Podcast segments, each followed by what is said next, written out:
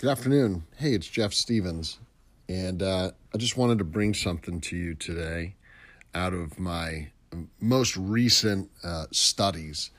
Um, and this was kind of a side study for me, but uh, one of the conversations that I've been having with a pastor friend of mine is about the rapture and where we get the concept of it, if it's uh, old doctrine or new doctrine, and, and where it comes from. Um, and I don't want to get into the rapture itself, but as I look into support for the rapture, I got to look in, into uh, Thessalonians, of course. And um, when I was looking through Thessalonians over the weekend, I started really considering through Thessalonians what my weekend looked like. So for us as a family, my wife and my two daughters and I, it was a really very busy weekend. So we had a lot to celebrate. Um, my oldest daughter's 20th birthday was Friday, so we had a birthday celebration for her here at home as a small family. And then um, my youngest daughter, who graduated from uh, Liberty University Online Academy, graduated from high school, was supposed to be up in Lynchburg, Virginia on Saturday. However, of with the you know current state of affairs and the COVID virus, we did it at home. So we had our own celebration here. And then of course Sunday was Mother's Day, where we had a church service locally where my daughters did worship. Of course, we celebrated their mom. Um, we celebrated my mom. Um, you know, we broke bread together as a family. Uh, and it was a very prayer filled weekend, and it was a reminder of uh, the many reasons we celebrate. We celebrate, you know, our, our moms, of course, who do so much for us uh, and are a blessing to us. Uh, and we celebrate our children who are a blessing to us um, and their accomplishments, their achievements. Uh, birthdays are such a cool thing to celebrate. Um, you know, it's it's only from God that we get life, and we get to celebrate that on an annual basis the miracle of life and our kids, and how happy we are that they're uh, growing older and growing in Him. Um, but as the weekend went by, and I was continually going back over these number of notes that I've got you know, pulled up on my laptop and written down, I, I was in Thessalonians in this particular part of Thessalonians. Uh, chapter 5, 1 Thessalonians chapter 5. And I'm reading in here about instructions that Paul is giving to the, the church in Thessalonica. And I'll just read this to you. Um, you know, some context is Paul is really admiring the church there. He really thinks in some ways they're doing a pretty good job. He is reminding them that their love for one another is on point. They're doing the right things when it comes to their love for each other. And Paul does a lot of things to remind them not to follow uh, false teachers and to continue to love one another. And there's a lot of encouraging and building up. And there's this spot in here um, where he's kind of given them some. Uh, a little benediction, a little bit of some final instructions. And I'll just read here in 1 Thessalonians chapter 5, starting in verse 12. He says, We ask you, brothers, to respect those who labor among you and are over you in the Lord and admonish you. So, talking about preachers and teachers, and to esteem them very highly in love because of their work, be at peace among yourselves.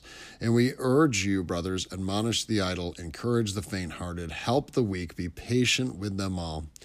See that no one repays anyone evil for evil, but always seek to do good to one another and to everyone. Rejoice always pray without ceasing, give thanks in all circumstances.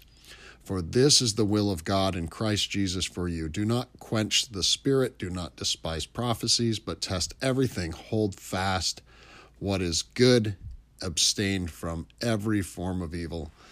So, you know, I got thinking about us being here at home, and we've been, like most of you, doing a lot of church services here at home, although we have a drive in uh, church service um, that we're able to attend from our car. So we limit contact. We're safely away from each other. and get to hear a teaching, but get to at least wave to our church friends, uh, roll down our windows from a distance, and tell them that we love them and we appreciate them and we hope for the best for them. If they have needs, we're able to find them, we're able to see them, and and it's cool, you know, to see a pastor walk out, walk in front of the cars, and be able to say to moms from a distance, you know, Happy Mother's Day, we appreciate you. Um, and with you know gloves and masks on to have people from the church give flowers out. So we're you know doing our best to love each other in ways that we are um, you know following the law and are safe. That's another another discussion. However, when I think about what we've done here in the home, how we focus our teaching solely or mostly into home teaching, um, I don't think it's new news to any believer that the burden of study, of belief, of reading, of prayer should be done in the home. It's not for the church to do this for you. It's not for your pastor to do it for you. It is of the utmost importance that we understand that our teaching needs to start here at home. And so, fathers, husbands, you first. You're the responsible one. You are the spiritual leader in the home. You take those reins and you oversee your teaching for your wife, your children. You make sure that you are doing what is right and good for them and keeping them on the path. And then mothers as well, that you are. Um, you know, teaching your children, raising them well, this partnership between a man and his wife and keeping their house a holy place, a place that uh, reveres Jesus as first, is of the utmost importance in the life of a believer. So I would say, first and foremost, that is got to be in the front of your mind. But as we look at church moving into the home and out of the place of worship as of late, um, there's just a couple things here out of Thessalonians that are really important out of what I read. And as uh, Paul is doing this admonishment for people, you know, he's he's hitting some points that are really important. So rejoice, rejoice always. So we should be rejoicing in our homes as well through prayer, reminding our children where we get the things that we have. So our food, our power, water, electric. Although technology is developed by mankind, they come out of the amazing goodness of God making creative beings in the technologies that we have, the fresh running running water, uh, we get these because God loves His creation and wants us to be able to create, and we are blessed through it. To pray without ceasing, we should always be reminding our families that everything is through God and from God. And so we should be praying constantly. And this doesn't mean just at an evening meal. Um, remember, prayers of admonishment for God, these also go up just by mentioning Him when we are saying it's because of God and we thank God. So always uh, give thanks in all circumstances, for this is the will of God in Christ, uh, Jesus Christ, for you. So, everything that we have in all the circumstances of our life, and it says all circumstances, so that means even the things that are not perfect, we are reminding ourselves and our kids that we make it through the good and through the bad because of His goodness and that we rely on Him. And this is for times, even when things are not great, that we find hope in the ever after or the everlasting. We find hope in what is next for us, not just when things are not perfect here at home. As Paul goes on, he says, Don't quench the spirit. I think this one's really important for us because what does it mean to quench the spirit? Well, if we're not preaching Christ in our homes, we're quenching the spirit. We are not allowing the way that God set up the home church to work the way that it should.